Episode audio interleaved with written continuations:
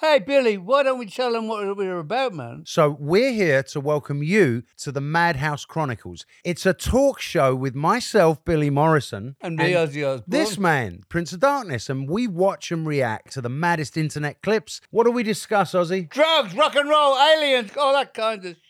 Drugs, rock and roll, aliens, and all that kinds of shit. Come and join Ozzy and myself. Visit osbornemediahouse.com to get special access to. to- Come on! What do you say? Do you think it's the wildest show on the internet? Oh, Star Wars 7 by 7 episode 3503. We are at the end of the story mode for Star Wars Squadrons. There's actually more stories to tell about it, though, which is surprising, and we'll get into that in the next couple of episodes. But for the video game's story mode itself, this is the final story, and it involves how Vanguard Squadron actually escapes from the Nadiri dockyards and the Ringali Nebula. Punch it.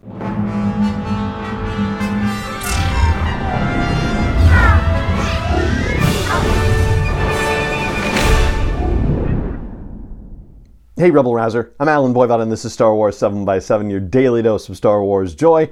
And thank you so much for joining me for it. So, yesterday we talked about the final attack of the Imperial Star Destroyer Overseer and Titan Squadron on the Starhawk prototype and how the Overseer left the system after that, but a bunch of the Empire sh- ships decided to stay and continue to fight against the New Republic forces that were there, and how, yeah, there were a couple of things that seem to sort of not make sense, and I don't know if it's necessarily a plot hole per se, or if it's character fallibility, or how to chalk that up. But we have kind of a similar thing that happens in today's episode, or at least today's part of the story that we're talking about. So the mission here is called Last Flight of the Starhawk, and it's such a crazy idea. I fully expected it to be Hera Syndulla's idea, but no, this actually comes from Ardo Baradai, the Fleet Intelligence Officer for Vanguard Squadron.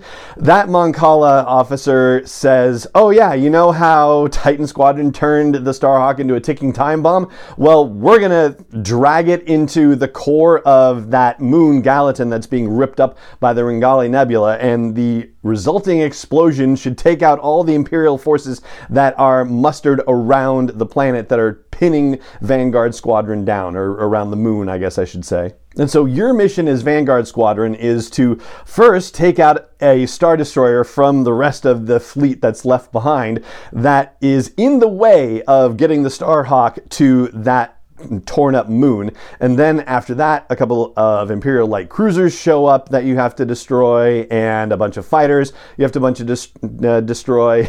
and meanwhile, a few corvettes are in the area, and they get into the tractor beam range of the Starhawk because what Titan Squadron did to the tractor beam core, the tractor beam is now firing at random points. And so when it fires, it grabs onto a corvette if they position a bunch of corvettes in front of it.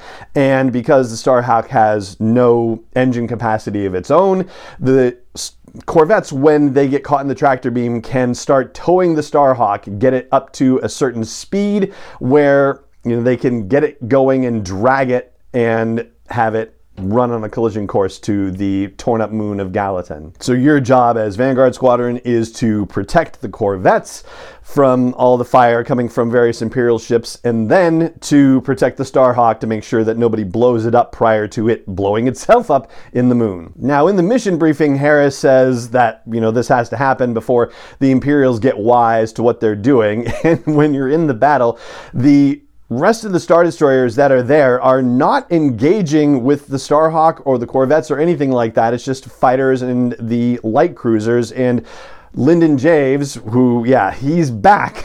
and that's another thing, says, oh, yeah, they don't need to get involved when they think they're going to win. So, oof, yeah, this feels like, you know, giving a justification in game for the realization not happening. So, uh, yeah, I'm not entirely sure about that.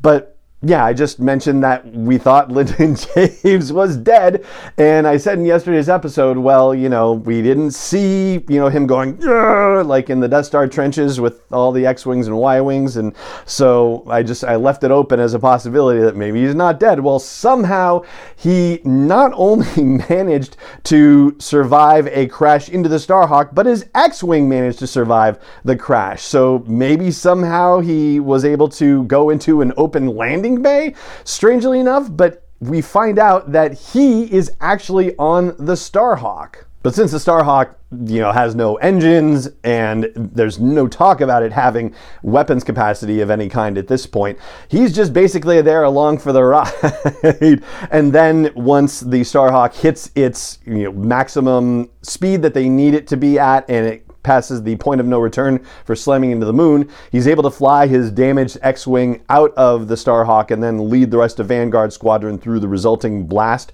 wave to get away and survive the incident.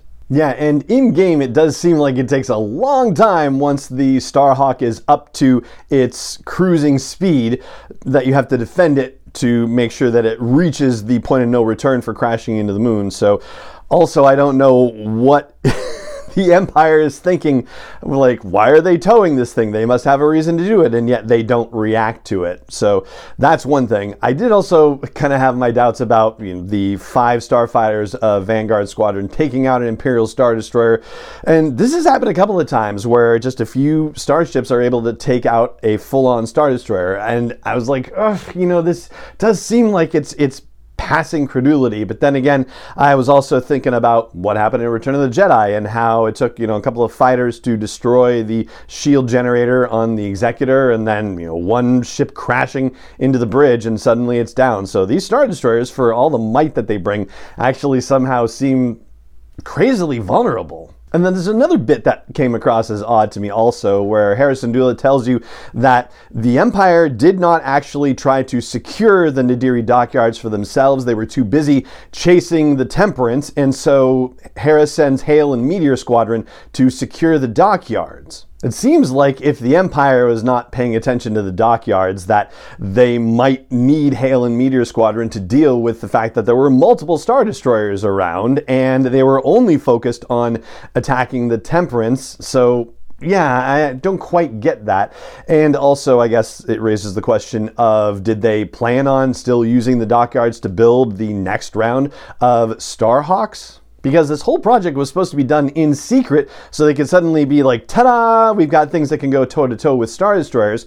And now the Empire knows about the Nadiri dockyard, so you'd think they have to start the manufacture of the next round of Starhawks somewhere else entirely. And this also speaks to the idea of why are they building Starhawks that need to go toe to toe with Star Destroyers when you could send a half dozen Rebel Starfighters or New Republic Starfighters against a Star Destroyer and it'd be able to destroy it. So, uh, yeah, maybe it doesn't pay to examine these things too closely. Oh, and one other funny thing Hera also describes the engineers who have been working on the Starhawk project as civilian engineers. And I don't know if that's accurate because it's a military project, so they may have been, you know, civilians, but they are military contractors at this point. And it kind of put me in mind of that scene in Kevin Smith's Clerks, the original one, where they get into a conversation with a random customer about the morality of the independent freelance contractors who built the second Death Star and whether they were just innocents who got destroyed by the rebels or whether